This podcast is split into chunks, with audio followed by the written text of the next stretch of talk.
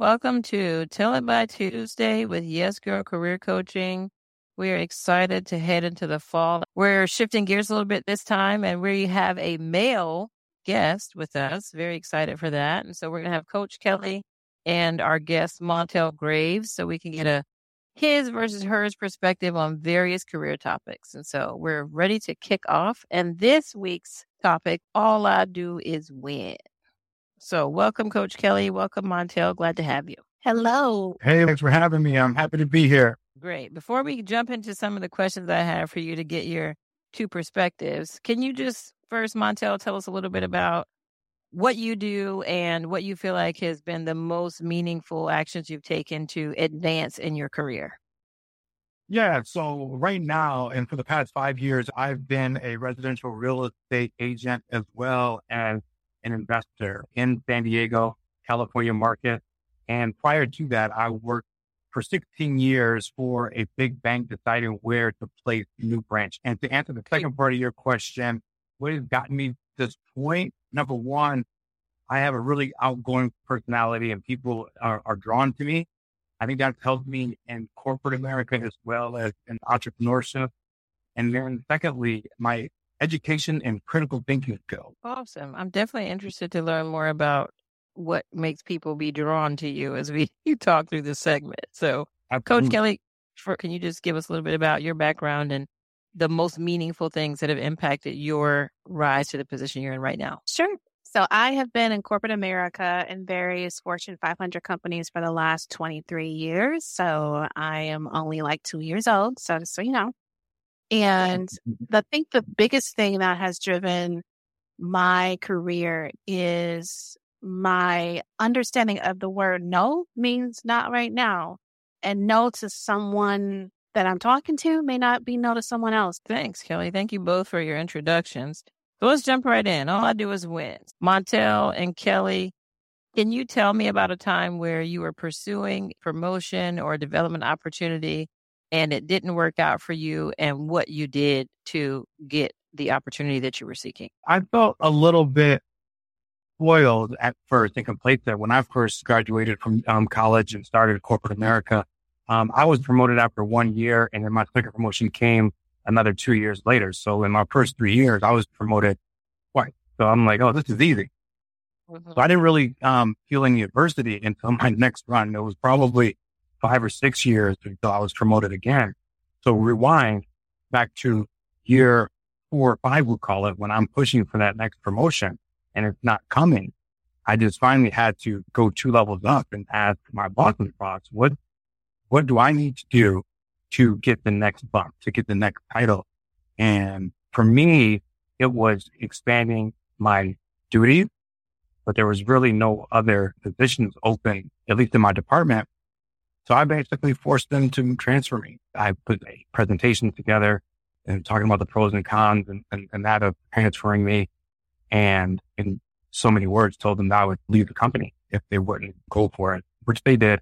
And then that got me to my next promotion ultimately. So I basically had to figure out the why for the company or the bosses and carve my way into that why and mold myself and my position and my role and, and, and let them understand that I'm an asset and can be a, even more of an asset if they were to make this transition possible. And they did. Thank you. I, w- I want to drill down with some questions after we hear Kelly's response. So for me, when I hit a roadblock and I saw that I could not be promoted, I would just actually promote myself by leaving and going to another company. So I, I didn't go through the route of trying to convince them of my value. I knew my value. And, and if they didn't see it, I was just going to leave. And so uh, for most of my career, if I could not get the promotion from within, I would look elsewhere. Gotcha. Thank you. They're two very different approaches.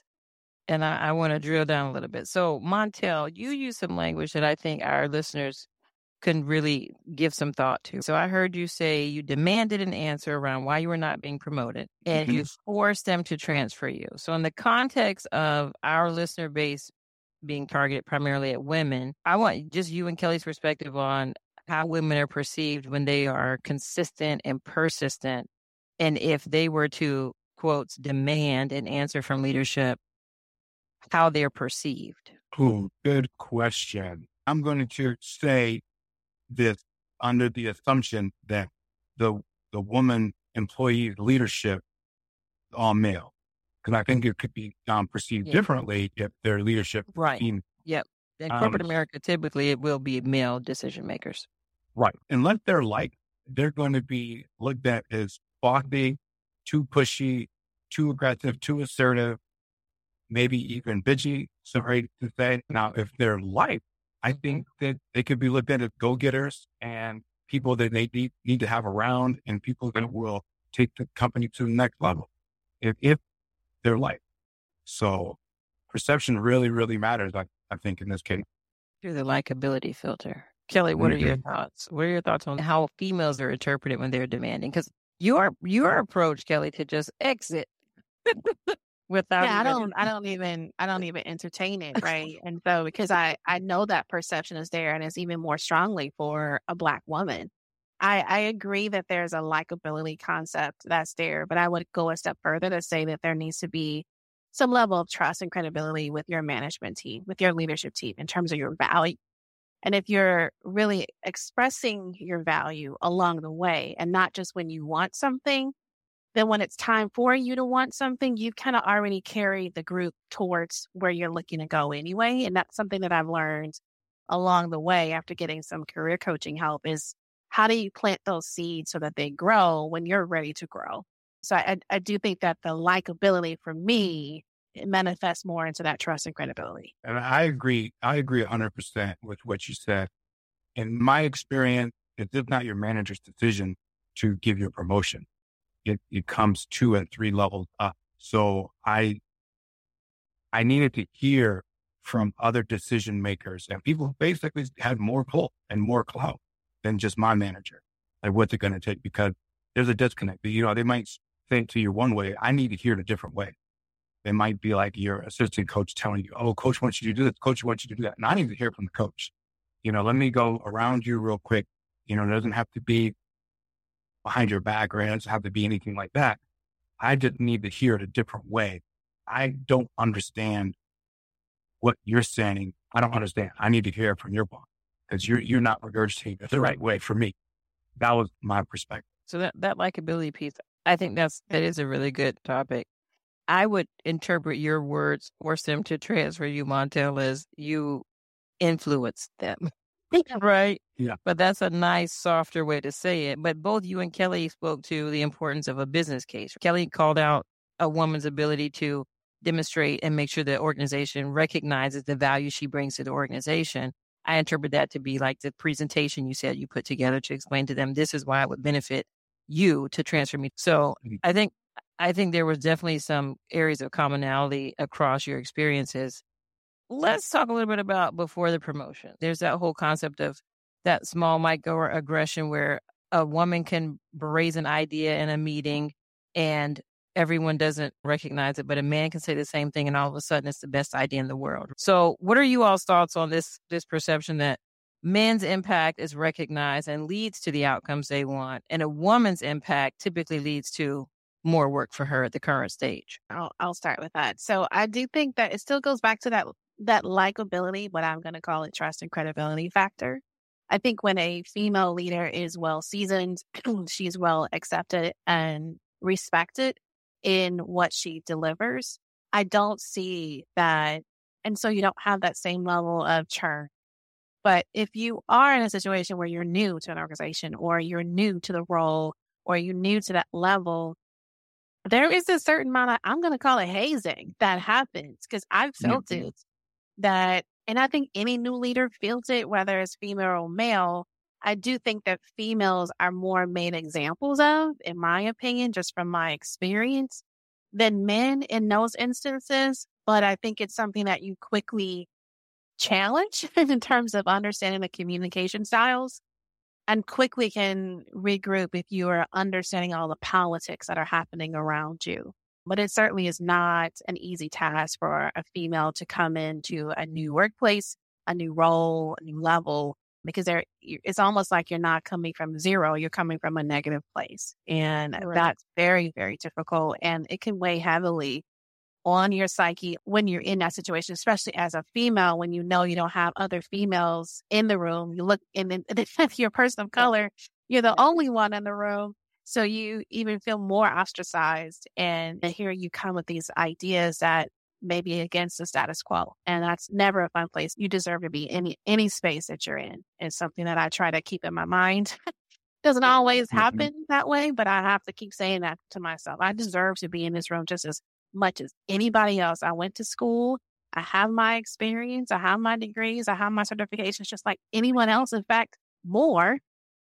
I deserve right. to be here. So when a kid fresh out of college comes into a meeting at a, in a um, conference room and throws out an idea, it's going to be looked at as less than than someone more seasoned. I think everyone would tend to agree. And that certainly exists. If someone went to an Ivy League school, they could look the same, be the same age, say have the same experience. But the person's a state school, for instance, then one's going to have more weight than the other. And I think the same goes with race and gender. So most of these leaders in Fortune 500 companies and Fortune 1000 companies are old white male. So there's going to be this unconscious bias for whoever's in the room. You might not be starting at zero, but you should be starting at one. You might be starting at negative one, depending yep. on who's yep. in the room. And, and, and it's not fair. It is what it is. And there is this level of hate. I like that term because you have to prove yourself. There's this feeling out period for everyone in the room. It could be a mid-level employee feeling out the new kid or feeling right. out the newest black executive that just walked in the door. Like, oh, she, who she thinks she is? Well, depending on the group, they sometimes share your whole resume. Sometimes they just give you a couple, give a couple bullets. Yeah, who's, who's let's see if they're real.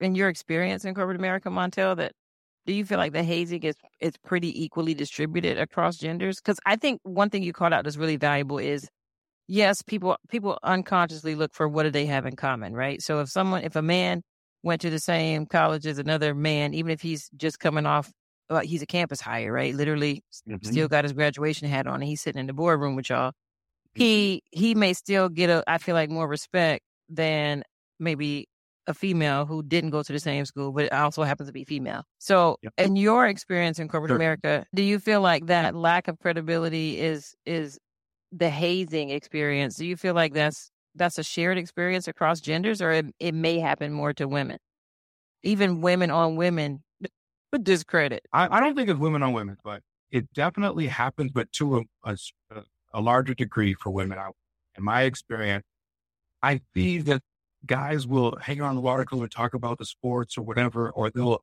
go to lunch together sooner than the woman does. So that common ground is achieved quicker in those instances than with the woman. So maybe it started out equally, but the, the male counterpart got through it a lot faster than the female counterpart did.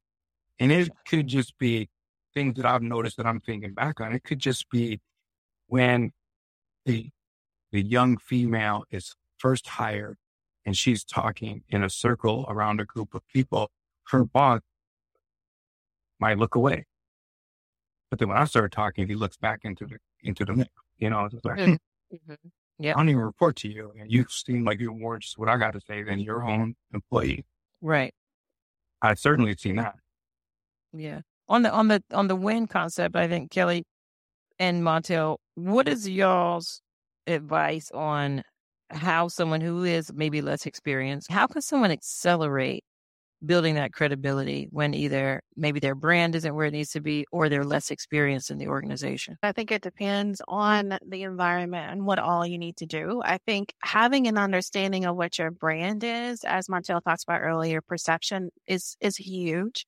Will certainly help you to accelerate. And I think there's so there's not a lot out there. People don't tell you that in college that you need to focus on your brand, right? Unless you're in marketing mm-hmm. and you're talking about some organization's brand, no one's ever talking to you about your brand. But we all have brands, right? With our families on who cooks the best potato salad or whatever the case may be, right? We have this brand that we're known for in our communities, personally, etc. And we also have that brand at work. And so understanding what your brand is, and to me, it's understanding your value. It could be understanding your superpower what is it that you're bringing to the table and making sure that that's clear and everyone knows that, that's the key to accelerating all these relationships. Because when people start to talk about you and it's consistent, then people say, Oh, wait, I heard this about this resource. When they meet you, it becomes something that you don't have to keep going through that hazing process because now they've heard that same consistent message about you. So they're not coming at you, you know, kind of skeptical on what you can offer or what you can bring to the table. And so I do think focusing on your brand, it's going to be very, very helpful. I think sometimes we think we may be showing up as one thing, but we're likely showing up as another. And it's not always obvious.